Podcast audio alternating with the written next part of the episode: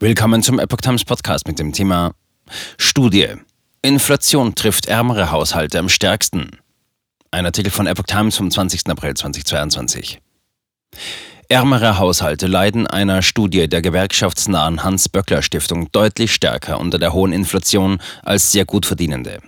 Am höchsten sind die Preise im März im Vergleich zum Vorjahresmonat für Familien mit zwei Kindern und niedrigem Einkommen gestiegen, nämlich um 7,9 Prozent, wie die Süddeutsche Zeitung berichtet. Die niedrigste Preissteigerung mit 6,0 Prozent verzeichneten dagegen Singles, die im Monat mehr als 5000 Euro Nettoeinkommen zur Verfügung haben. Die durchschnittliche Inflationsrate für alle Haushalte lag im März bei 7,3 Prozent. Die Daten stammen aus dem sogenannten Inflationsmonitor des Instituts für Makroökonomie und Konjunkturforschung IMK der Hans-Böckler-Stiftung. Im März hat sich die Preissteigerung in Deutschland noch einmal stark beschleunigt, von 5,1 Prozent im Februar auf 7,3 Prozent. Ursache dafür war vor allem der Krieg in der Ukraine, der die Preise für Energie, Kraftstoffe und Lebensmittel in die Höhe getrieben hat. Das starke Anzeichen der Inflationsrate hat im März dazu geführt, dass der Unterschied zwischen den am stärksten und den am wenigsten stark betroffenen Haushalten deutlich größer geworden ist.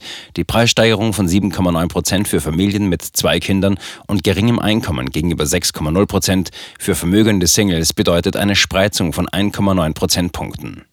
Im Februar hatte diese nur 0,8 Prozentpunkte betragen. Das liegt daran, dass die aktuell stärksten Preistreiber Haushaltsenergie, Kraftstoffe und Lebensmittel unterschiedlich stark durchschlagen, schreiben die Autoren der Studie.